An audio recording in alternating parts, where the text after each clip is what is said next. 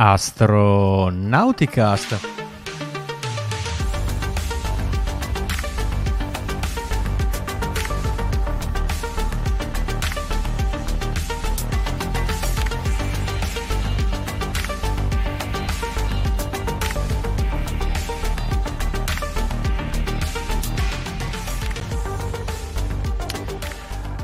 Astronauticast, eh, puntata 34 della stagione 16. Astronauticast è il podcast dell'associazione ISAA, l'Associazione Italiana per l'Astronautica e lo Spazio, e oggi è il 29 giugno 2023. In questo momento sulla Stazione Spaziale Internazionale i laptop attivi collegati al Primary and Command Control sono 7. Chissà se qualcuno sta giocando a campo minato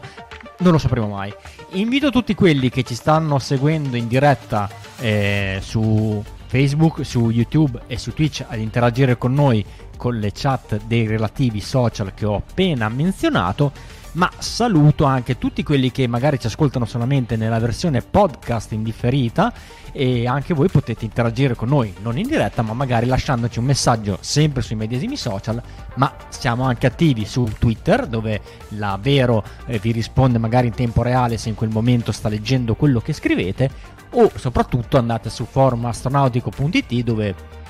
le discussioni spaziano oltre lo spazio, se mi passate questo termine. Stasera siamo in configurazione Soyuz, ci sono io, Riccardo Rossi dall'Unione Terre d'Argine, da Verona. Da Verona vi saluta Veronica. E dall'Interland milanese abbiamo...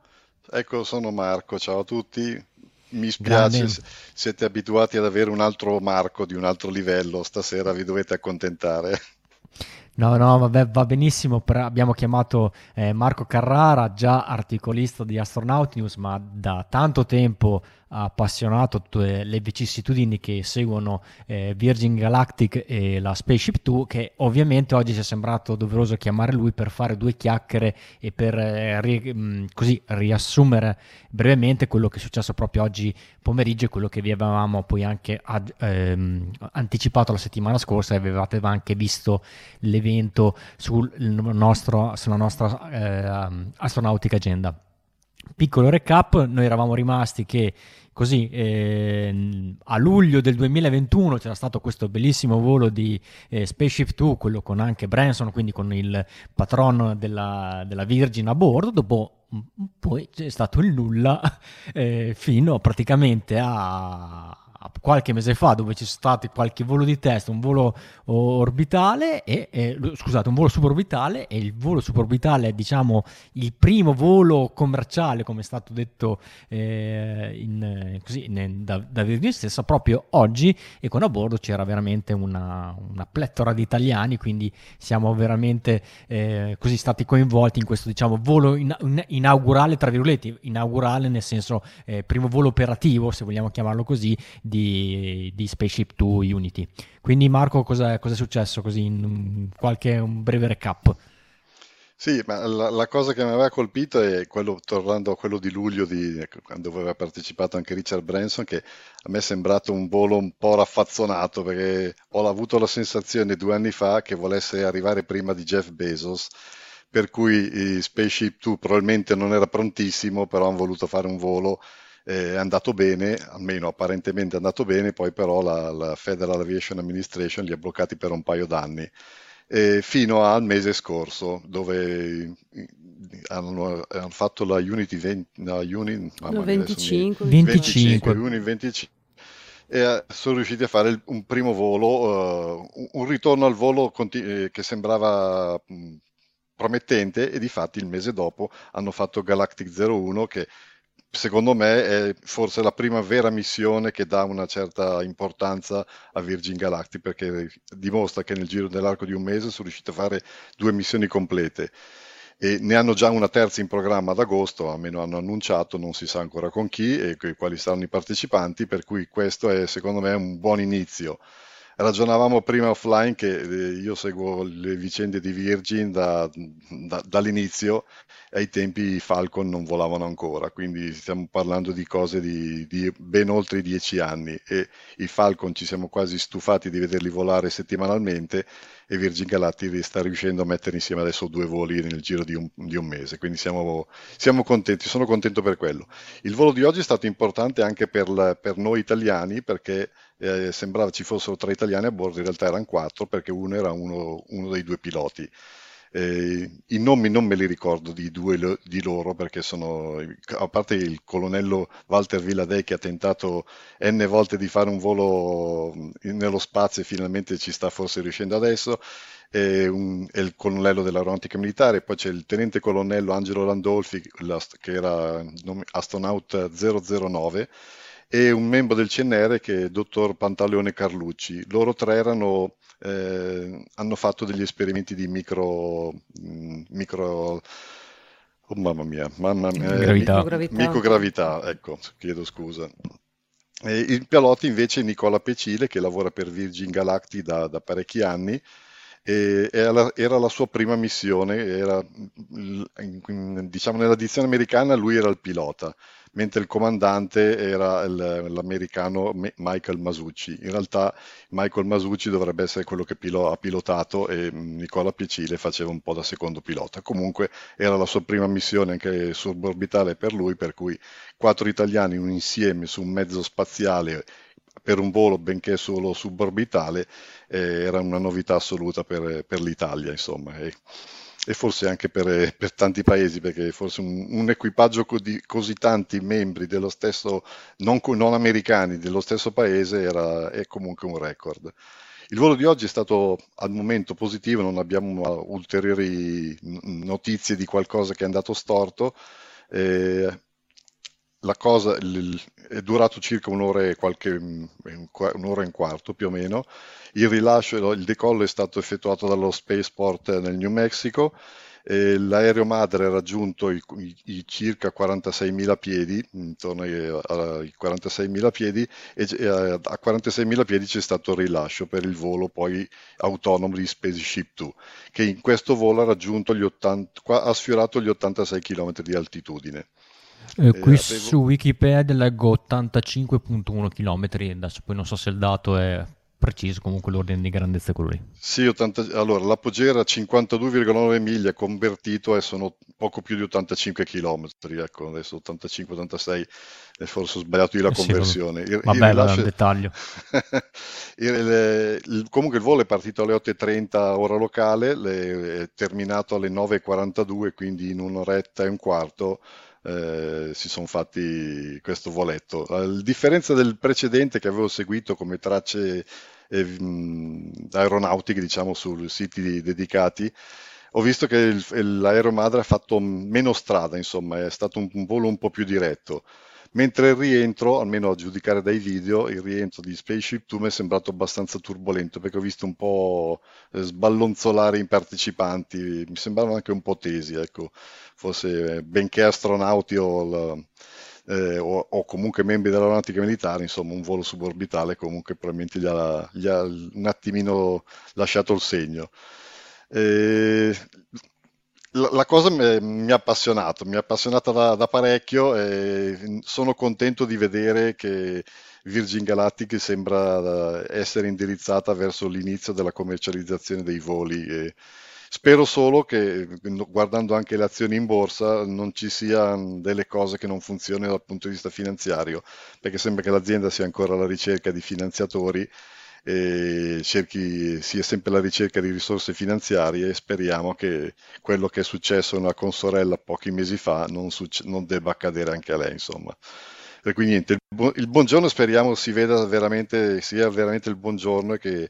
e la prova forse l'avremo entro agosto, quando il volo annunciato, il terzo volo annunciato nel giro di tre mesi, si, si, farà. Se, se, quello succederà e accadrà e sarà positivo, secondo me le, potrà essere solo un cammino in discesa, insomma. Sì, quindi ci aspettiamo adesso, almeno da quello che vediamo, questa cadenza di voli eh, mensile a questo punto. Il... Sì, la cadenza annunciata è che un volo, ogni mese ci sarà un volo, da, da, qui in poi ogni mese dovrebbe esserci un volo, anche perché leggevo che hanno già raccolto, in, in questi anni hanno raccolto 800, hanno già staccato 800 biglietti, insomma eh, i primi prezzi erano 200.000 dollari a biglietto, gli ultimi sembra siano arrivati a 400-450.000 dollari, però hanno già 800 prenotazioni, per cui a quattro persone di equipaggio alla volta eh, devono fare ancora un po' di voli, insomma, per soddisfare tutti.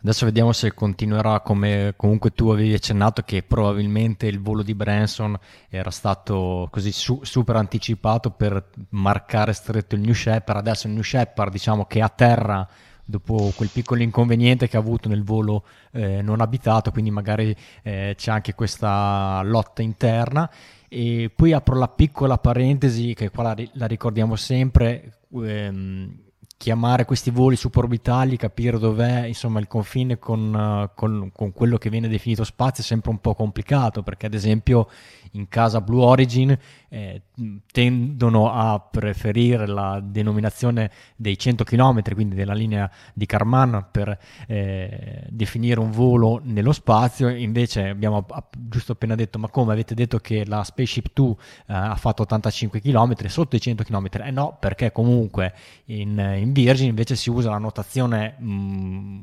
consueta che si usa a NASA oppure per la eh, Federal eh, Aeronautic, no, la FAA, cos'è l'acronimo? Federal, Federal Aviation Administration. Administration. che tendono a invece a, a mettere il confine eh, dello spazio sulle 50 miglia e quindi siamo andati appunto alle 52.9 miglia, quindi per loro è a tutti gli effetti un volo eh, suborbitale quindi, eh, eh, e spaziale, quindi i membri dell'equipaggio possono così essere eh, insigniti del, del, insomma, del, titolo di astronauta. Da l'immagine che abbiamo visto eh, oggi, che comunque sono state più, ehm, insomma, ce ne sono state un po' più di, del solito, anche perché era il primo volo e ci sta che anche Virgin dal punto di vista promozionale ci abbia regalato delle immagini eh, un po' più estese anche di, di quello che all'interno della, del, del vano passeggeri di, eh, di Unity, a parte la, la bandiera italiana che eh, ovviamente campeggiava perché Billadei ci ha tenuto eh, a, far, a, mostrarla, ma anche a ragione visto la composizione dell'equipaggio, eh, avete notato che eh, alcuni degli occupanti avevano questo, questa specie di, di, cuffietta di casco che faceva parte di, dei 16 esperimenti, mi sembra che ci fossero a bordo da fare, quindi presumo che fosse tipo un, un, una specie specie di, di, di, casco per fare un encefalogramma e quindi vedere quello che succede, come si fa poi anche sulla ISS, esperimenti di, biologici per vedere quello che succede in microgravità, poi magari c'erano altri, lo vedete in secondo piano, quelle, quelle casse che vedete alle spalle di Villa Dei probabilmente erano comunque eh, casse con delle, degli esperimenti dentro la fase propulsa, la, la, la fase di volo della, della, della Spaceship 2 eh, dura circa, leggo qui oggi è durata 13 minuti e 50 secondi, però in questi 13 minuti non è tutto l'arco temporale in cui si può sperimentare la microgravità, solo nella parte diciamo eh, finale della parabola, nell'apogeo, quindi eh, hanno sperimentato qualche minuto di microgravità che comunque è quello che questo tipo di volo può eh, offrire agli eventuali passeggeri. E mh, la, l'intera diretta non l'ho vista, non so se tu vero hai notato qualcosa di interessante da, da, durante la diretta da, da, poter dire, adesso non mi, mi stai guardando come per dire Ricky, no, no, non c'è stato niente. no, l'unica cosa che ho notato, ne parlavo anche prima fuori onda con Marco, era che non hanno mostrato il rientro di MS Eve, che è vero che comunque il volo è importante, diciamo, è quello di Unity, però comunque l'aereo madre eh, MS Eve ha due piloti a bordo, è un aereo particolare e sarebbe carino vedere eh, tra l'altro Virgin Galactic non ha mostrato nemmeno il decollo perché hanno iniziato il live quando mancava poco al distacco di, di Unity. E guardando invece i live di, di altri ad esempio di, dei ragazzi di NASA Space Flight loro di solito iniziano proprio arrivano lì e ore prima e quindi riescono a riprendere sia il decollo di MS Eve che anche l'atterraggio. Questa volta nemmeno i ragazzi di NASA Spaceflight hanno ripreso l'atterraggio e la cosa interessante è che comunque MS Eve rientra a terra dopo Unity perché Unity ha dei motori a razzo che una volta che si spengono, si spengono. E l'autonomia è quella, quindi prima deve sganciarsi Unity, fare la sua parabola, fare il suo volo e rientrare a terra. La, e la pista deve essere lasciata libera per Unity. Una volta arrivati a terra, Unity viene spostato. E nel frattempo MS Eve continua a, a volare in cielo perché ha un'autonomia molto maggiore rispetto a quella di Unity, quindi continua a volare in cerchio fino a che poi ha la pista libera per poter atterrare. Quest'ultima parte, insomma, mi spiace un po' che non sia stata mostrata anche perché appunto c'erano due anime a bordo brave perché hanno dovuto comunque sono stati loro insomma a sganciare a portare in alto Unity e, e poi a sganciarlo a parte sì. questo no è stata la prima live anche di Virgin Galactic c'era un sacco di eh, di, perso- di, di, giornalisti poi una volta a terra e quindi insomma bravi anche quelli di Virgin Galactic che hanno mantenuto anche la connessione internet anche per i giornalisti che erano lì, quindi bravi. Eh, sì, come, come, giustamente tu dici, eh, ritornando facendo un passettino indietro, Unity eh, quando atterra è come un aliante, quindi mettiamo che dopo lo sgancio succeda qualsiasi cosa che eh, impedisca a Unity di seguire la regolare timeline del suo volo, è chiaro che lui è la precedenza e quindi deve avere pista libera in ogni caso, quindi non, non è, è consigliabile magari fare atterrare Eve che andrebbe a fare interferenza in caso magari di particolari scenari, quindi mh, mm, e può stare tranquillamente in quota. Dalla chat vedo che Walter chiede: Ma Viladei passerà da zero voli subspaziali a salire nello spazio per uh, due volte di distanza in qualche mese? Si parla di lui come componente di Axiom 3. Sì, sì, quindi vediamo i, praticamente il volo di oggi è stato tipo un volo d'addestramento per, per Walter che così ha potuto sperimentare la, l'assenza di peso magari per un periodo un po' più prolungato rispetto a quello che magari a- avrà fatto durante, non so, dei voli di addestramento parabolici sui classici Vomit Comet. E quindi eh, è, è, ufficialmente membro di Axiom 3 come, come pilot tra l'altro, quindi eh, nella, nella, posizione a destra del, eh, del, comandante, quindi lo vedremo su Axiom se, eh, se, tutto va bene, leggo che la missione è programmata per eh, prima della fine dell'anno, a novembre, quindi eh, buon per lui insomma, poi tra l'altro dopo tutto questo tempo che è rimasto in stand by ci sta che finalmente possa andare eh, nello spazio come come Dio comanda, come dico io, non fare solamente un voletto eh, parabolico suborbitale. E, ehm, dunque, mi raccomando, se voi non ha, magari qualche ascoltatore per la prima volta eh, ci ascolta e non sa assolutamente, e non ci sta guardando in diretta, non sa assolutamente cose, come è fatto uno, la, Star, eh, la, Spaceship 2 Unity, mi raccomando andate a vedere dei video perché comunque è un sistema mo- di, di, di, volo molto molto affascinante perché non, non è il classico razzo che viene sparato in alto e magari fa una parabola come può essere il New Shepard, ma è proprio un, un'architettura un po' più complicata con un aereo madre che che ha questo oggetto eh, sotto, la fusoliera, sotto eh, un, l'aeromadre con due fusoliere e in mezzo c'è la, la, la, Spaceship 2 che viene sganciata che a sua volta è una, un oggetto che ha una forma aerodinamica, uno, è comunque un velivolo che è in grado di eh, avere questa duplice funzione di riuscire a fare un volo a razzo per poi planare come, eh, come un aliante, insomma un, un piccolo shuttle come, come, come, come concetto, ma molto più insomma, moderno. E, e, anche questa bellissima cosa della, de, delle ali che si possono eh, sganciare e um, far cambiare geometria eh, di volo alla Spaceship 2 proprio in funzione della fase di volo in cui è, quindi quando necessita di generare una certa portanza, quelle, le ali si piegano eh, quasi a 90 gradi si, si alzano, sembra quasi una, una navetta di, di, Star Wars, di quelle che cambiano completamente magari geometria mentre atterrano e poi dopo invece eh, rimane invece in forma eh, pienamente aerodinamica durante il, il volo propulso. Molto, molto, è sempre stata molto molto bella da vedere e speriamo che i voli possano continuare, voli che tra l'altro eh, l'Italia è molto presente in questo progetto anche perché tra le varie cose eh, che magari ci sono in cantieri con Spaceship 2 è che anche l'aeroporto di Grottaglia in Puglia possa essere abilitato, per, cioè vedo Marco che fa... Mm, No, leggevo, Ho detto una cavolata, eh, dimmelo, no, eh, perché no, io... No, no, no, no, no, assolutamente, non è una cavolata perché... Ma leggevo che mh, Grottaglie si era più che altro proposta per eh, Virgin Orbit. E, ah. e Virgin Orbit eh, non c'è più, per cui non, ho, ho detto anche perché No, no, no, no, no, ma no, eh, due anni fa avevano detto la stessa cosa, l'avevo detta io due anni fa in, un in una puntata di Astronauticast. In realtà leggevo in questi giorni che Grottaglie puntava molto sul fatto di poter usare i lanci di Virgin Orbit, i lanci satellitari, eccetera, con l'aereo madre, il Boeing 747 e il Launcher One. In realtà non lo so, poi magari va, va, va bene così lo stesso, eh. solo che la vedo, io personalmente la vedo difficile eh, là nel New Mexico hanno costruito una, una, cioè un palazzo, una costruzione favolosa, per, probabilmente ci sono uffici, posti da, per l'addestramento delle, delle, per, dei clienti, c'è, c'è, tutto un indotto che probabilmente a, a, a Grottaglie non ci sarebbe al momento. Quindi portare l'aereo madre con Spaceship 2 a Grottaglie solo per fare un volo eh, io la, vedo, la, vedo la, vedevo difficile due anni fa, adesso la vedo ancora più difficile dopo che proprio oggi ho letto che Grottaglie puntava più che altro su Virgin Orbit, che cosa purtroppo non, non c'è più. Mi permetto poi di ricordare che il profilo di missione di Spaceship 2 con l'aereo madre ricorda un po' le missioni dell'X-15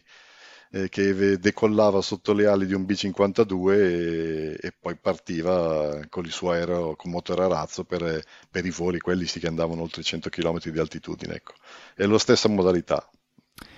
Pierpaolo in chat chiede scusate se per caso me lo sono perso, ma quanto dura il volo da quando si spengono i motori a razzo a quando comincia il rientro? Allora, tutta la, l'ambaradan completo, eh, dal decollo anche dell'aereo madre, dura un paio d'ore, perché guarda, sto guardando adesso quello che ha scritto Jonathan McDowell, che ha seguito anche lui in diretta questa cosa, vedo che ehm, il eh, si è staccata alle 14.26 Paolo in UTC, mentre la fase propulsa un'ora dopo. Quindi ci vuole un'ora per fare in modo che I vada in quota e raggiunga eh, il, il, punto ideale per poter sganciare eh, la Unity, quindi la Spaceship 2. I motori della Spaceship 2 praticamente rimangono accesi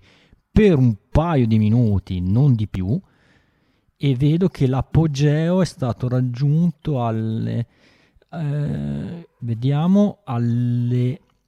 5.37 contro un distacco delle 5.30, quindi diciamo 7 minuti in cui arriva all'apice della parabola e poi all'atterraggio non so quanto, quanto ci ha messo a scendere, anche lì una decina di minuti o forse meno? Sì, sì, una decina di minuti più o meno. Adesso non, non, non ho visto il minutaggio esatto, però non è lunghissima la missione. Di, eh, esatto, diciamo che da distacco della Spaceship 2 dall'aereo madre facciamo un, un, quarto d'ora in cui 7 minuti sale e 7 minuti scende molto, eh, così, molto spannometricamente. Quindi il, no, notavo il... oggi che l'aereo madre in 35 minuti è arrivato in quota e l'altra più o meno mezz'ora l'ha tra virgolette persa probabilmente per controlli o cose varie perché notavo anche che il collegamento live di Virgin Galactic non partiva quindi vedevo l'aereo in quota a 46.000 piedi che faceva dei grossi cerchi fondamentalmente sempre più ampi fin qua, quando poi ho visto che partiva la live difatti due minuti dopo c'è stato lo, il rilascio. Però in, in, mezz'ora arriva in quota. Un'altra mezz'ora ha, ha fatto holding eh, e poi vabbè, da quando c'è il rilascio, quando torna a terra Spaceship 2 passa un quarto d'ora. Stavo guardando se trovavo il dato eh, del, del, periodo di microgravità eh, in cui eh, l'equipaggio di Spaceship 2 uh, praticamente si trova in questa condizione, però direi che siamo sull'ordine dei, c- dei 5 minuti, non, non, non di più, quindi eh, mi sembrava è... di aver letto tra i 6 e gli 8. Perché tra i 6 e gli 8? Me... Eh, sì, mi sembra che la, okay. la, la, microgravità sia tra i 6 e gli 8 minuti. Quindi dovete immaginarvi un, perché ad esempio oggi per, per, per radio ho sentito eh, è stato un volo di due ore, in realtà chiaramente il giornalista generalista ha, ha, letto semplicemente la durata di tutta la missione, ma non è che sono stati in regime di microgravità per due ore, ma è comunque una cosa molto molto ridotta nel tempo è lo stesso ordine di grandezza di quello che succede per il New Shepard di, di, di Blue Origin e che è comunque di più di quello che si può sperimentare con le parabole multiple di un aereo per, le, per, le, insomma, per sperimentare la microgravità che comunque queste parabole durano eh, ripetute ti fanno stare in assenza di peso per un minuto quindi eh, da un minuto a otto è un bel passo in avanti, però non, non, vi permette di fare le stesse cose che potreste fare con una, insomma, una, una missione spaziale vera e propria in cui siete in microgravità, diciamo, un, per un periodo indefinito fin quando non decidete di, di, di rientrare. Quindi anche eh, Giampaolo, eh, Pierpaolo, scusami, che, che scrive rientro, in realtà forse rientro è un termine un po' eh, così esagerato, ma n- non lo dico con polemica perché comunque non è un rientro vero e proprio, non c'è uno scudo termico eh, che, che, si scalda, è proprio semplicemente un, una parabola balistica eh, con apogeo 85 km e le velocità in gioco non, non, hanno, non permettono che insomma, il, il, le velocità in gioco scusa, non permettono che insomma, ci sia bisogno di eh, che, sia, che, che raggiungono dei valori tali che siano paragonabili a un oggetto in orbita che tipo è a 7 km, eh, che viaggia a 7 km al secondo e deve riazzerare la sua velocità. Questa è una specie di di, di, palla di cannone o comunque di qualcosa che viene propulso eh, verso l'alto eh, perde tutta la sua velocità verticale quindi la velocità s'annulla e poi dopo ricade eh, senza, senza eh, dover eh, insomma, fare accorgimenti particolari. Adesso io non so quant, quante la velocità massima lo leggevo. Eh, Mach 2,94 quindi ha raggiunto Mach 2,88 il volo Galactic 1 quindi immaginati che la velocità massima è quella di un, di un jet da caccia eh, che poi si azzera e rientra quindi sono comunque velocità molto molto lontane da quello che è una velocità orbitale e quindi quello il, e, e, e quindi non necessita di tutti quegli accorgimenti per riuscire a riatterrare dopo un volo eh, orbitale in tutte le, in tutte, con tutti i crismi del caso. Scusate se mi sono dilungato. Sì, poi giustamente come dicevi non si può parlare di rientro, non è neanche uscito, insomma. Esatto, non si parla di rientro perché non è uscito, è un volo comunque suborbitale. E, ehm, vediamo, stavo vedendo le chat se c'era qualcos'altro di interessante, ma direi che eh, il grosso l'abbiamo, l'abbiamo, detto, speriamo che la cadenza dei voli eh, prenda una certa regolarità, così poter anche per, anche per Virgin Galactic, insomma, per avere un'iniezione di fondi per poter finalmente insomma, eh, continuare l'attività in maniera più serena rispetto a quella fino ad oggi che era di fatto solamente eh, prototipi e insomma, certificazioni che il sistema possa funzionare e quindi eh, bocca al lupo a Virgin. Cambiando argomento in scaletta, passo la parola a Vero che mi parla eh, di Bennu. Cosa ci dici? Allora, io vi anticipo qualcosa che avverrà fra un paio di mesi, eh, però NASA ha già preparato, si è già organizzata per fare le varie preparazioni per l'arrivo dei, della regolite dell'asteroide Bennu. E quindi avremo Osiris Rex che rientra verso terra, rilascia la capsula con dentro le, la regolite di Bennu, la quale atterrerà con un paracadute e poi Osiris Rex ripartirà per la sua prossima missione perché gli è stata uh, estesa la missione e la, il suo prossimo obiettivo sarà um, la Apophis, quel uh, Near Earth Asteroid, quell'asteroide che era stato già eh, tenuto d'occhio da, da diverso tempo perché avrebbe potuto essere uno di quegli asteroidi che avrebbe potuto darci fastidio, tipo impattare la Terra o cose del genere. Poi invece con, migliorando i calcoli hanno visto che no, non impatterà la Terra, ma è comunque un oggetto interessante e quindi mandiamo Osiris Rex ehm, a vedere questo asteroide arriverà nel 2029. Ma la notizia importante è che appunto ci si sta preparando per l'arrivo dei campioni di Bennu e Osiris Rex, un breve recap, era stata lanciata nel 2016, è arrivata sull'asteroide Bennu nel 2018 e dopo averlo studiato per un po' ha fatto quel famoso touch and go con quel braccetto, quindi ha toccato la superficie di Bennu per eh, aspirare un po' di sabbia, di regolite appunto, di materiale della, della superficie e, e questo l'ha fatto a ottobre del 2020. Poi continuato a, orbitare, orbitare è brutto perché in realtà non ha una gravità, però a girare intorno a questo asteroide un pochino per aspettare il momento buono per poi ritornare a Terra. E il 24 di settembre di quest'anno alle 16.54 ora italiana la capsula con dentro eh, la regolite di Bennu dovrebbe tornare a terra. Perché siamo andati su questo asteroide? Per cercare di capire, siccome eh, si pensa che questo asteroide sia molto molto molto vecchio, di tipo 4 miliardi e mezzo di anni fa, quindi che si sia formato ancora prima forma del, del sistema solare stesso. E quindi si vuole capire se e in che modo ehm, il materiale di questi asteroidi, questo tipo di asteroidi, ehm, abbia potuto aiutare nella formazione dei pianeti, portando acqua, portando elementi biologici, per esempio. Quindi vogliamo studiare nel dettaglio questa, questa regolite.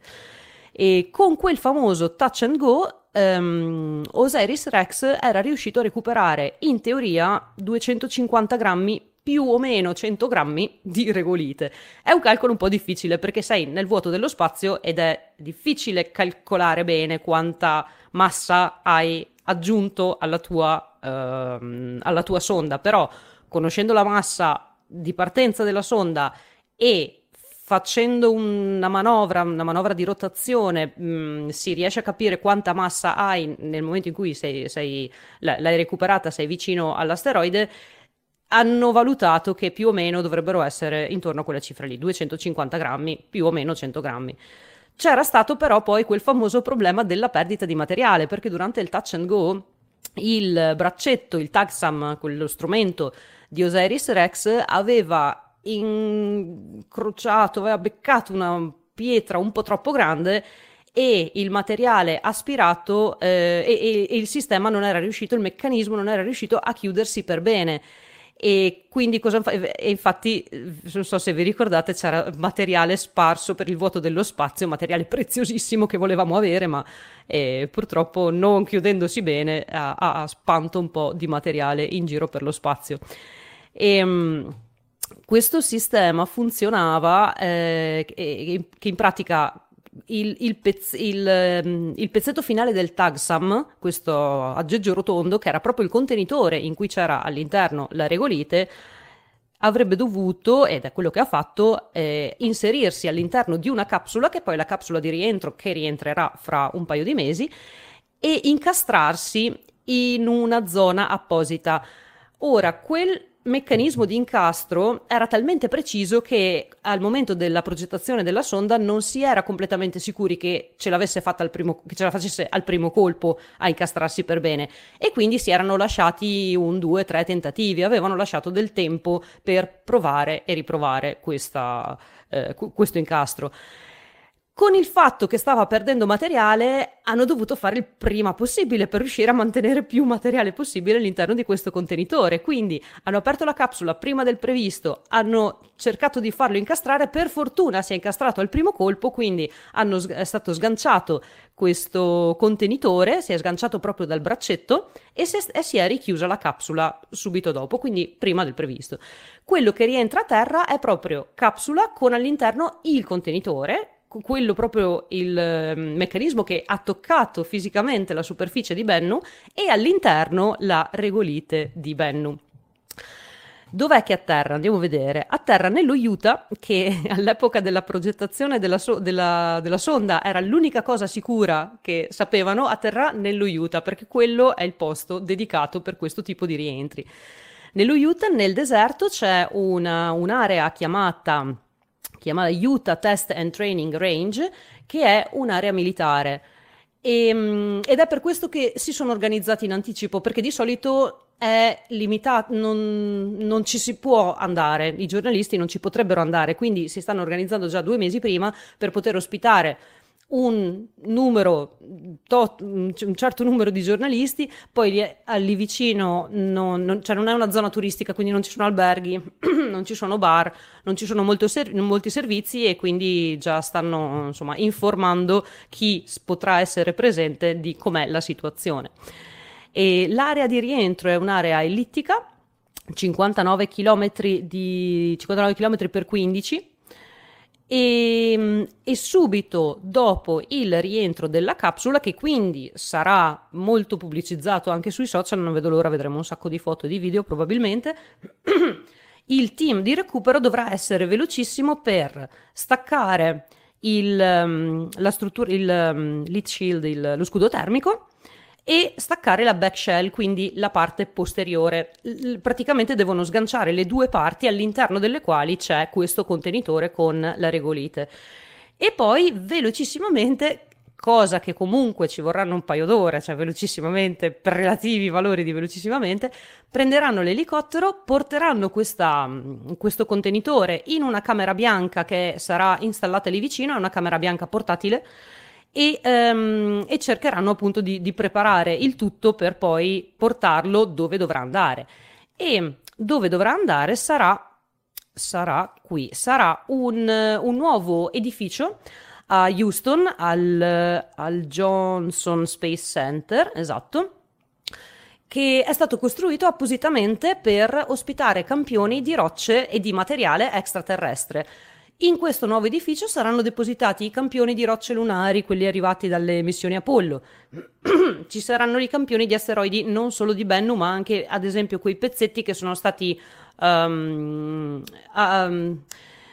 che il, la JAXA, l'Agenzia Spaziale Giapponese, ha regalato a NASA a, per, per, poterli studiare di, ad esempio, di Ryugu e di Itokawa, quei due asteroidi che erano stati uh, visitati dalle missioni Hayabusa 1 e Hayabusa 2 giapponesi. Saranno, ci saranno i vari um, materiali, um, um, quelli del vento solare, quelli recuperati dalla sonda, come si chiama, Stardust, quindi tutto il materiale extraterrestre sarà portato lì e sarà il più grande eh, edificio, la più grande raccolta di materiali eh, che non fanno parte del, del, del terriccio terrestre. Ecco. Di Bennu eh, sarà tenuto in questo edificio un 70% di materiale e quello sarà messo via perché lo vorranno far studiare alle future generazioni di scienziati.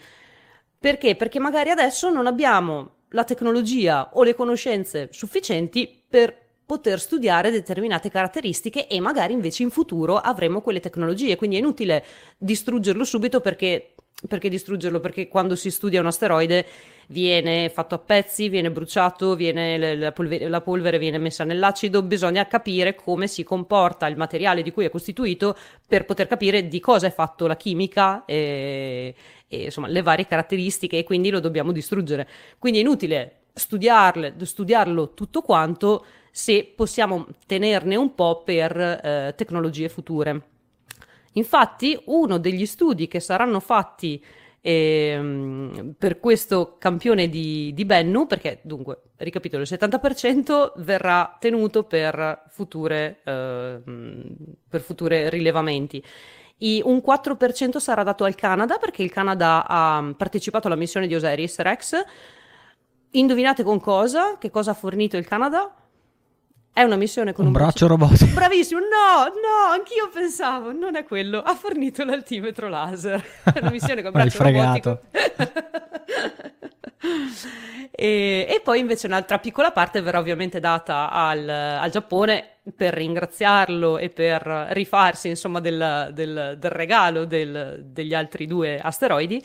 e invece un buon 25% verrà dato a scienziati ed enti di tutto il mondo per poterlo studiare in maniera ehm, cioè in contemporanea ma distintamente, in maniera distinta, in mani- così da vedere le varie analisi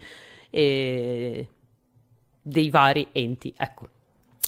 E cosa stavo dicendo? Ah sì, che una delle analisi che saranno fatte su una parte di questo asteroide sarà quella del rilevamento del carbonio 13, che è il carbonio con un atomo in più rispetto al carbonio 12, che è il carbonio più mm, comune. Comune, esatto. A seconda di quanti atomi di carbonio 13 hanno sostituito gli atomi di carbonio 12, si riesce a capire la temperatura alla quale si è formato questo composto ed è un, un, tipo di studio che all'epoca della progettazione di Osiris Rex, che parliamo del 2004, la proposta addirittura nel 2004, non c'era, non esisteva, quindi già a distanza di 20 anni, già comunque a distanza di 20 anni abbiamo delle tecnologie, dei processi di studio che prima non avevamo, quindi è giusto tenerne lì uh, un po' per poterlo studiare. In questo laboratorio che si chiama ARES, si chiama Astro Materials, forse l'ho già detto, Astro Materials Research and Exploration Science, è stata costruita, sono state costruite delle glove box che sono delle, eh, l'ho, l'ho letto anche in italiano, camere bio Uh, camere, eh, cabine biologiche, quindi glove box, adesso so anche la traduzione, cabine biologiche, all'interno delle quali c'è gas inerte e dentro lì sarà messa non solo la regolite, ma proprio il taxam stesso, quindi lo strumento che, al, che, ha, che um, contiene questa regolite. E sono delle cabine speciali perché con questi glove box che sono dei fori con all'interno dei guanti in maniera da non andare a contaminare con le dita, con le mani il campione e il team che lo studierà dovrà riuscire ad aprire lì all'interno questo tagsam e a far uscire la regolite. Quindi hanno dovuto stru- studiare anche della strumentazione apposita proprio per questo campione, per questa missione, per dar modo di aprire all'interno della glove box anche il, il tagsam. Per gli USA, per gli Stati Uniti, è la prima missione appunto di recupero di, di asteroidi e insomma aspettiamo settembre 2023 e, e poi insomma ne riparleremo. Allora c'è Valeri che chiede, mm. ma il tagsam che aspira, ma com'è possibile ah. che aspiri visto che nello spazio eh, c'è il vuoto? Ho trovato allora. una slide, ho trovato una slide. Bravissimo, bravissimo che praticamente spiega a grandi linee, ma forse l'avevi già spiegato anche tu quando, all'epoca. Praticamente ehm, il tagsam è una specie di, di, di cono rovesciato, eh, fatto sagomato in una forma opportuna, dove venne sparato dentro del gas in pressione e viene fatto scorrere eh, lungo un percorso ben determinato, e una volta chiaramente appoggiato al, al suolo. Il passaggio di questo gas, eh, che ovviamente fu- fuoriesce dal, ta- da- dal tagsam, fa schizzare la regolita un po' fuori dal tagsam e un po' si spera all'interno del, sa- del tagsam e, e, dove ci sono delle, delle, membrane dove in questa slide vedi dove c'è scritto flap eh, che praticamente fanno entrare la regolita e teoricamente la vanno a intrappolare in quella che eh, quel, mm, quell'intercapedine che si viene a, a, a, creare tra appunto la membranina e la parete esterna, quindi quello che lì nella slide è il collection reservoir. Chiaramente tutto questo in teoria e tutto questo si spera abbia funzionato. La Vero vedo che ha tirato fuori anche lei un bello Tac, guarda che robetta, ho l'immagine oh, bellissimo, in movimento. Quindi viene, viene, sparato il gas, un po' va, va spruz- mh, mm, sparato fuori un po' dentro e, e chiaramente pa- si spera che parte della regolite venga anche eh, catturata in quei due intercapedini eh, protetti da quelle membranine, da quei flap. Lo scopriranno proprio andando ad aprire il tutto con eh, la Globe Box. Bene, speriamo che siano che qualche cosa di questi oggetti mh, così extraterrestri eh, venga, del Johnson Space Center venga messa anche nel, nel, nel visitor center del, del, Johnson che magari qualcosa possa essere anche visibile dai visitatori che vi, visitano i visitatori che visitano questo centro. Abbiamo raggiunto anche noi l'apogeo della puntata, come oggi ha raggiunto l'apogeo di 85 km la buona Unity. E vi anticipo, come vi, avevo, come vi avevamo detto la settimana scorsa, che questa sarà l'ultima puntata della stagione regolare, la, della stagione 16, quindi andremo in pausa estiva. Quindi tutto quello che vale in questo momento che vi racconto, mh, mm, es- mh, mm, così. Eh, proiettatelo anche nei prossimi mesi. Quindi io ringrazio gli articolisti che stasera abbiamo anche un articolista proprio presente in puntata per tutto il lavoro che fanno nella redazione di Astronauti News, nella preparazione degli articoli e delle... Mh, e delle notizie che spesso usiamo nel podcast come eh, per ispirarci quando eh, prepariamo la puntata. Ringraziamo tutti voi con i vostri commenti che vi esorto a continuare a commentare quello che facciamo anche durante l'estate, perché non ci sarà il podcast, ma in qualche maniera sulle nostre pagine chiaramente se c'è qualche evento, qualche cosa di carino da segnalare, continueremo uh, a segnalarlo come, come, facciamo sempre. E vi ringraziamo anche delle condivisioni eventualmente che fate dei nostri contenuti se vi piacciono in particolar modo. Quindi eh, grazie ancora a tutti e se vi va, eh, que- eh, potete anche manifestare il vostro apprezzamento del lavoro che facciamo, visto che noi siamo un'associazione completamente di eh, individui che lo fanno in maniera totalmente volontaria, potete supportarci con una donazione in denaro, denaro che viene reinvestito completamente nell'attività dell'associazione perché noi non abbiamo eh, nella finalità nostra, eh, del nostro gruppo lo, lo scopo di lucro, quindi ci serve semplicemente per far sopravvivere eh, l'associazione ehm, andando a ricoprire i costi vivi che eh, ovviamente ci sono per, per, le nostre attività a partire dall'hosting dei nostri siti che soprattutto il forum è molto molto pesante per, rendere, per fare in modo che sia sempre performante abbiamo bisogno di un hosting che eh, lo, lo supporti pienamente il podcast, l'attrezzatura per il podcast e, e insomma tutto il, resto, tutto il, resto del, il resto delle nostre attività. La donazione la potete fare andando sul sito www.isa.it slash sostienici dove trovate un bottone perché vi mh, mm, dirotterà direttamente su PayPal e potete fare la vostra donazione. C'è anche l'IVAN nel caso in cui siate, eh, vi preferiate fare un bonifico, va benissimo lo stesso col fatto che l'associazione adesso è stata regolamentata anche dal punto di vista eh, normativo in, in, Italia, quindi adesso siamo un'associazione, un, un, un'associazione di promozione sociale, abbiamo il nostro conto corrente, il nostro IBAN, potete dirottare vostro, eh, una vostra donazione lì se magari vi, vi, fa più comodo, se insomma avete bonifici che non hanno commissioni, quindi eh, lo preferite. Se queste donazioni sono superiori ai 15 euro, eh, noi vi eh, spediamo a casa la tessera di, so, eh, di, sostenitore di ISA, che è una tessera uh, con, um, che ogni anno cambiamo nella grafica. Quest'anno la grafica eh, rappresenta Samantha Cristoforetti all'interno di Cupola e, e, la potete collezionare. Una tessera che non vi, non vi, dà, lo diciamo sempre, non vi dà diritto assolutamente a niente, solamente una forma di ringraziamento per quello della vostra donazione. Se volete la tessera e ci avete fatto una donazione con un bonifico, mi raccomando scrivete sulla causale del bonifico o mandateci una mail, un vostro contatto in modo che eh, un'email in modo che noi possiamo eh, ricontattarvi e chiedervi dove volete che la tessera venga spedita, mentre su PayPal è più facile risalire i vostri dati e eventualmente chiedervi ehm, delucidazioni in merito. Grazie ancora a tutti, le donazioni insomma, di, di, di, questa stagione eh, 2022-2023 sono sempre state eh, costanti, insomma ci aiutano a, tranquillamente a mantenere la nostra associazione eh, in, eh, non andare in rosso e però col fatto che il prossimo anno stiamo provando in tutti i modi ad organizzare la convention, molti di questi fondi andranno un po' a, a scemare, quindi se ci aiutate ci farà sicuramente piacere. Speriamo di eh, riprendere la, la, la,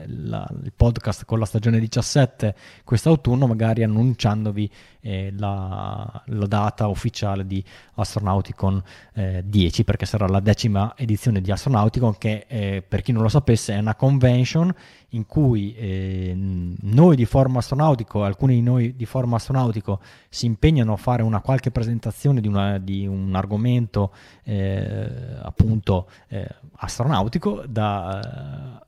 presso il planetario di Lecco. E queste, queste, conferenze sono aperte a tutti, se vi va potete venire a ascoltare i nostri relatori che vi raccontano qualche cosa, tutto questo in forma totalmente gratuita e eh, se ci riusciamo, riusciamo, nelle ultime edizioni ce l'abbiamo sempre fatto ad avere un astronauta, vuoi un astronauta ESA, vuoi un astronauta NASA che possa fare la figura di super ospite per, le, per l'evento e a sua volta eh, l'astronauta ci, ci parla della, della, della, sua esperienza e anche eh, delle sue, insomma, potete fargli domande, potete chiedere autografi, insomma, sono, andate a vedere sul sito di Astronauti con le foto degli altri, degli eventi degli altri anni per farvi un'idea, ma soprattutto soprattutto è un'occasione per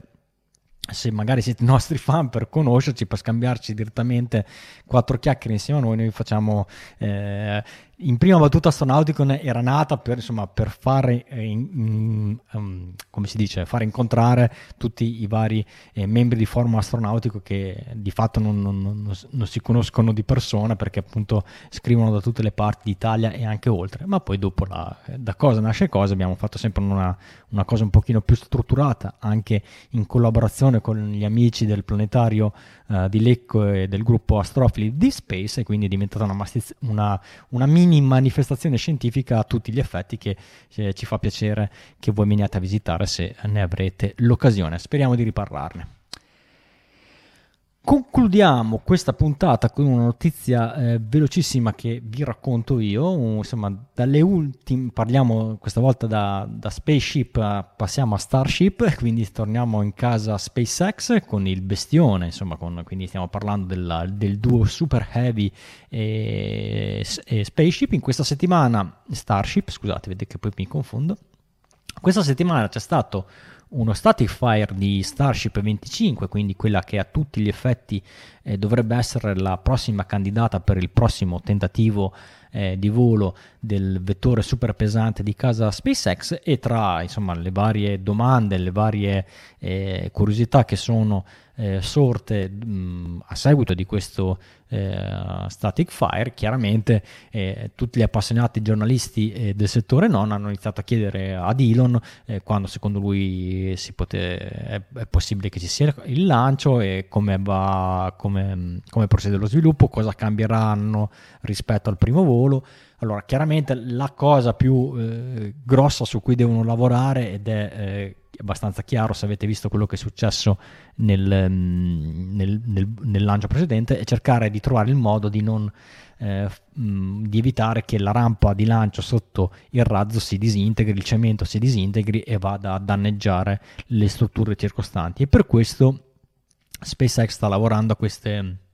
grosse lastre eh, metalliche eh, dotate di tubazioni dove SpaceX eh, si mh, mm, pensa di pompare acqua e in qualche maniera farla fuoriuscire dal basso e abbattere la temperatura della, de, di queste piastre e poter dissipare e il calore e le onde d'urto eh, che, che, generano, che, si generano durante il lancio con questo sistema. Insomma, una, una specie di eh, water deluge, quindi di cascata d'acqua che vediamo nelle, nelle rampe classiche della, del, del, Kennedy, del, del, del, del, della, del Launchpad 39B, però insomma un, un,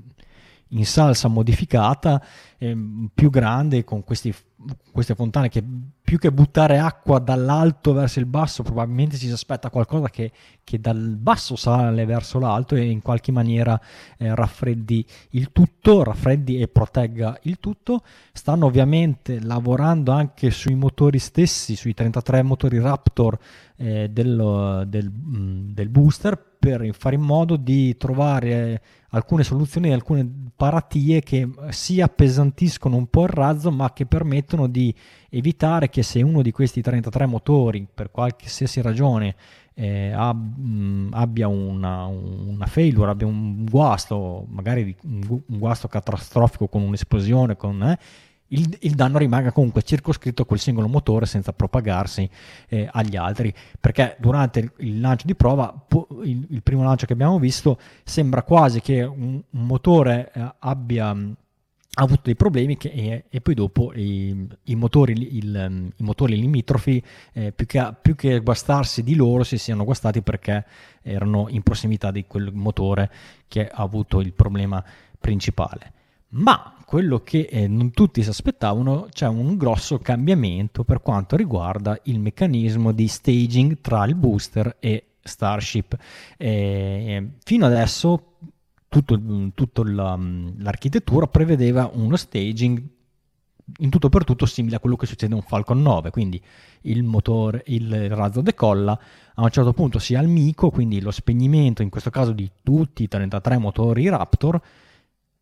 in questo momento, in quel momento il razzo praticamente viaggia per inerzia perché non c'è più spinta propulsiva, c'è il meccanismo di, di sgancio tra i due stadi, dopodiché il secondo stadio, quindi in questo caso la Starship, accende i suoi motori e prosegue per il suo volo, esattamente come succede per il Falcon 9 che a un certo punto il, il primo stadio si spegne, si ha il MICO, il main engine cut off, la separazione e poi l'accensione del secondo stadio. Sembra che vogliano invece adottare quello che si chiama hot staging, che non è niente di nuovo perché lo vediamo,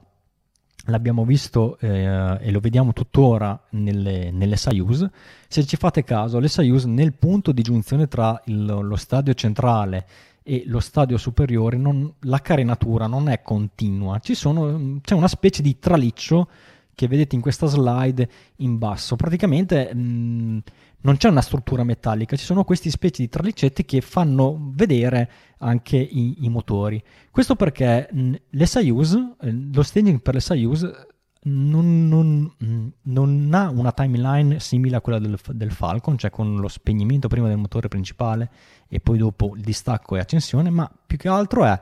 l'accensione dello stadio superiore che eh, tramite queste feritoie, in questo caso tramite questo tralicci, gas di scarico possono uscire e il razzo ehm, il secondo stadio si stacca di conseguenza. Ecco, per le Soyuz, visto che la parte di sotto non è, è, com- è completamente a perdere, non ci sono grosse preoccupazioni che il, lo stadio centrale eh, si danneggi particolarmente durante questa manovra. Visto che eh, a quanto pare vogliono fare questo tipo di staging anche per Starship, eh, sarà necessario anche far rinforzare un po' il booster per poter sopportare questa cosa. E quali sono i vantaggi di questo tipo di staging? Eh, il, principalmente è che il, il profilo di volo eh, è un profilo di volo più lineare perché non si ha questo, questo eh, momento in cui brusco, in cui si, eh, improvvisamente i motori si spengono completamente, quindi eh, in quel momento eh, il, mm, soprattutto il carburante va a, a, a galleggiare all'interno della, della, della, mm, de, de, dei serbatoi dello stadio superiore e dopodiché devono, col fatto che devono essere riaccesi questi motori bisogna inventarsi qualcosa per fare in modo che il, il fluido che in questo momento, in quel momento sta galleggiando all'interno dei serbatoi possa ritornare ad essere schiacciato verso il basso e, e raggiungere la camera di combustione dei motori per poter essere riacceso. Ecco, questa cosa ad esempio sul, ehm, sul, Saturno 5 come si faceva? Sono, c'erano dei motori, eh, dei piccoli motori che si chiamavano che si chiamavano Hull Age Motor, quindi non so, motori di pescaggio, non so neanche come tra, eh, tradurre in italiano, che, che prima dell'accensione del motore vero e proprio del, del, del, dello stadio superiore del Saturno 5 c'erano questi eh, piccoli razzetti a, a, combustibile solido che quindi non, non, risentivano del fatto di questo momento di galleggiamento, di, di, assenza di peso, quindi non che, non avevano bisogno che, di avere il contatto sulla camera di combustione, davano questa botta, questa accensione breve a, a, allo stadio superiore, quindi il, il carburante si... Ehm, si schiacciava verso il basso, esattamente come date quando date un'accelerazione forte in macchina che vi sentite schiacciati verso il sedile, dopodiché i motori potevano essere riaccesi. Bene, bisognava, eh, se eh, ehm, fino adesso il, sulla Starship eh, c'era questo sistema, bisognava in qualche modo trovare il sistema per fare questa cosa, vuoi con i, motori, con, con i razzi di manovra di, di, della Starship stessa, vuoi con qualche altro sistema ci doveva essere questa cosa, che era un po' una complicazione. Avere invece la possibilità di poter accendere i motori mentre anche il primo stadio sta continuando a spingere, eh, evita questa, questa, complicazione perché di fatto puoi accenderli quando vuoi, che comunque sei, sei, certo che il tuo carburante è a contatto con le camere di combustione della, dei, dei, motori Raptor della, della, Starship stessa. Certo è che eh, è vero che si guadagna in questa cosa, ma ci sono anche dei... Eh, da un guadagno, c'è il rovescio della medaglia. Ad esempio, fare delle, dei fori eh, per poter, esattamente come è, mh, vedete nel tralicetto della, della, della Soyuz, adesso non sappiamo di preciso come sarà fatto questo anello intermedio per la Starship, fare dei fori per far uscire il gas di scarico della parte superiore mh, comporta sicuramente qualche problema di natura aerodinamica che bisognerà eh, valutare in qualche maniera, eh, fare in modo che la forma, ci siano delle, delle appendici, qualcosa che non, non vadano a, eh, così, a um, disturbare il normale profilo di volo di Starship stessa. Oppure un altro problema che leggevo è che questo tipo di eh, accensione più, deve essere come tempistiche molto più precisa eh, rispetto alla, diciamo, allo, allo, staging con lo stop e la ripartenza, eh, in quanto cioè, la, la, finestra utile per fare questa cosa diventa molto molto più ristretta e si rischia di, eh, di perdere il profilo di volo ottimale. Eh, Altra cosa è che con uno staging, con tutto il pezzo ancora attaccato, cioè qua potrebbe esserci il rischio magari di un distacco leggermente eh, asimmetrico, un'accensione eh, magari in un momento in cui eh, questo anello ma, si stacca magari in maniera non, non, non uniforme e eh, potrebbe insomma ehm, andare a eh, compromettere il normale assetto di volo, il profilo di volo. Quindi è un sacco, è una, sembra una stupidata, ma è un, in realtà un bel cambiamento di, di architettura per la Starship, quindi bisognerà vedere se si può fare. Certo è che noi per adesso di staging non ne abbiamo ancora visto perché lo volevano provare con la missione eh, inaugurale del volo di Starship che non, di, non si è staccata neanche a, a, piangere la povera Starship quindi non so uno se magari indistruttivo, sì, quindi, indistruttivo. quindi non so se questa cosa è eh. stata pensata perché uh, magari a posteriori guardando esattamente cosa è successo perché nessuno l'ha capito ancora perché non si era sta- eh, lo staging non era venuto eh, è stato un problema perché magari c'è stato un cedimento strutturale per colpa di, di tutte le vibrazioni che c'erano durante il decollo o, o questo meccanismo, eh, il meccanismo che era stato pensato fino adesso si è rivelato eh, fallace, quindi magari eh, tutte queste considerazioni hanno mh, mm, così eh, spinto gli ingegneri a cambiare radicalmente il sistema di staging. Uh, vi mostro questo rendering eh, di Tony Bell che ha anche un account su Twitter dove si diverte a fare queste infografiche e ci mostra quello che probabilmente potrebbe essere eh, quello che si vedrà durante lo staging di, di Starship. Quindi uh, da, so, da, un anello eh, di congiunzione tra il booster e Starship ci sarà una serie di feritoie dal quale al momento dell'accensione dei motori eh, dello stadio superiore insomma farà uscire i gas di scarico lateralmente mentre il motore principale sotto i 33 motori Raptor al di sotto di Starship sono ancora accesi. Da quello che ho letto eh, solamente i, dei sei motori della parte superiore di Starship solamente i tre centrali verranno accesi al 50% la prima volta perché fare un'accensione di tutti e sei motori al 100% chiaramente eh, sarebbe um, um, completamente eh, o molto probabilmente distruttiva per il, tutto quello che sta sotto, quindi per, il, per, per i super heavy che invece eh, lo sappiamo, noi lo vogliamo recuperare e dopodiché una volta che ci sarà lo stacco, il distacco fisico, poi eh, Starship, eh, la parte superiore, quindi la ship di turno potrà accendere i motori a piena potenza e proseguire verso il suo viaggio. Dimmi vero?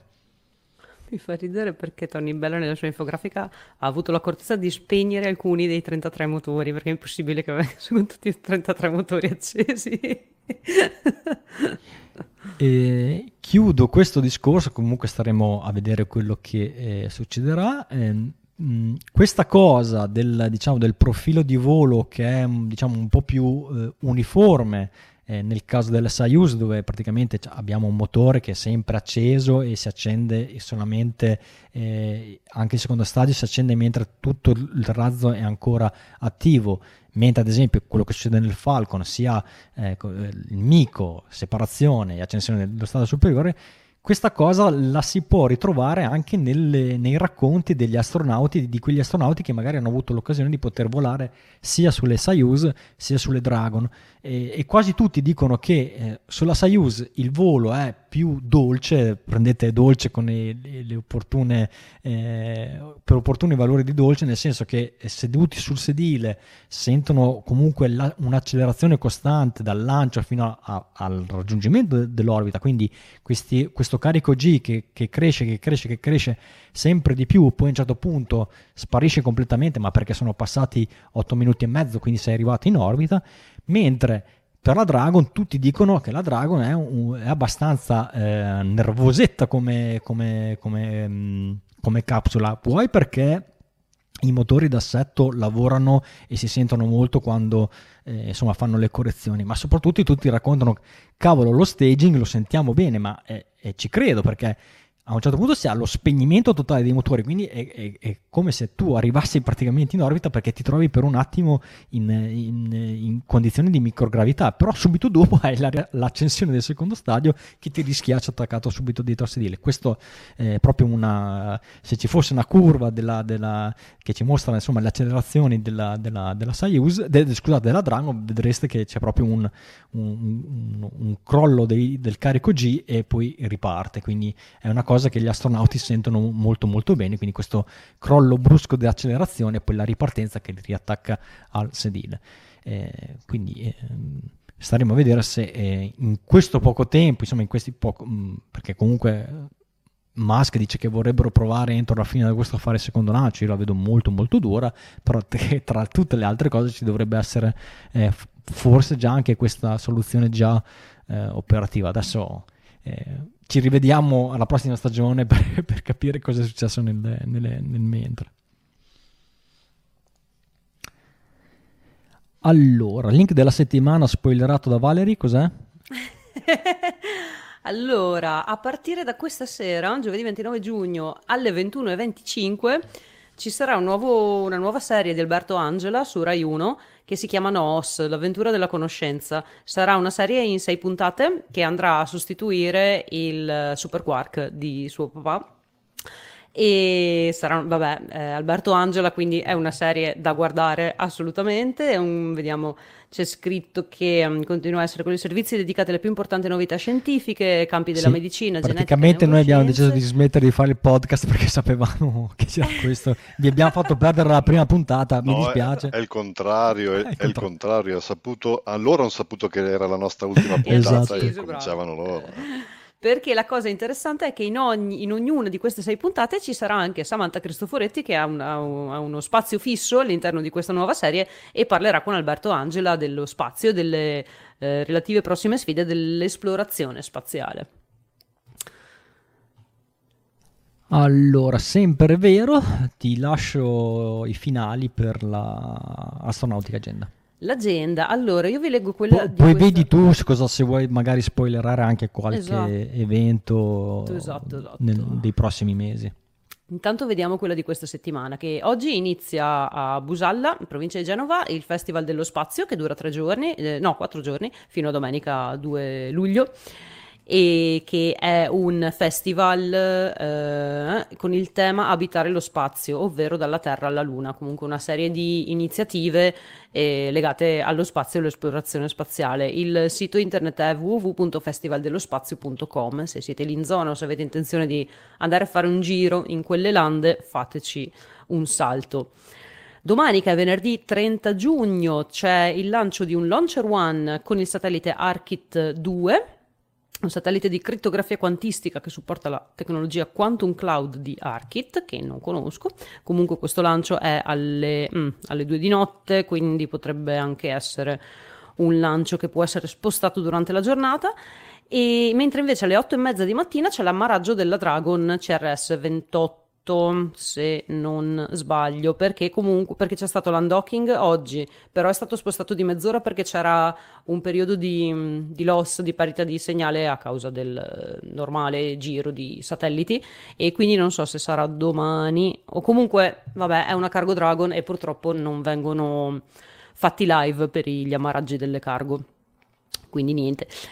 E sabato abbiamo il lancio, sabato primo luglio c'è il lancio di un Falcon 9 con Euclid, questa è una notizia interessante, questo sarà alle 17.11 perché il nostro Marco Zambianchi eh, sarà presente al lancio di, di, Euclid a Darmstadt, quindi sarà insieme ad, ad altri um, giornalisti e rappresentanti dei mass media e quindi twitteremo parecchio probabilmente questo sabato.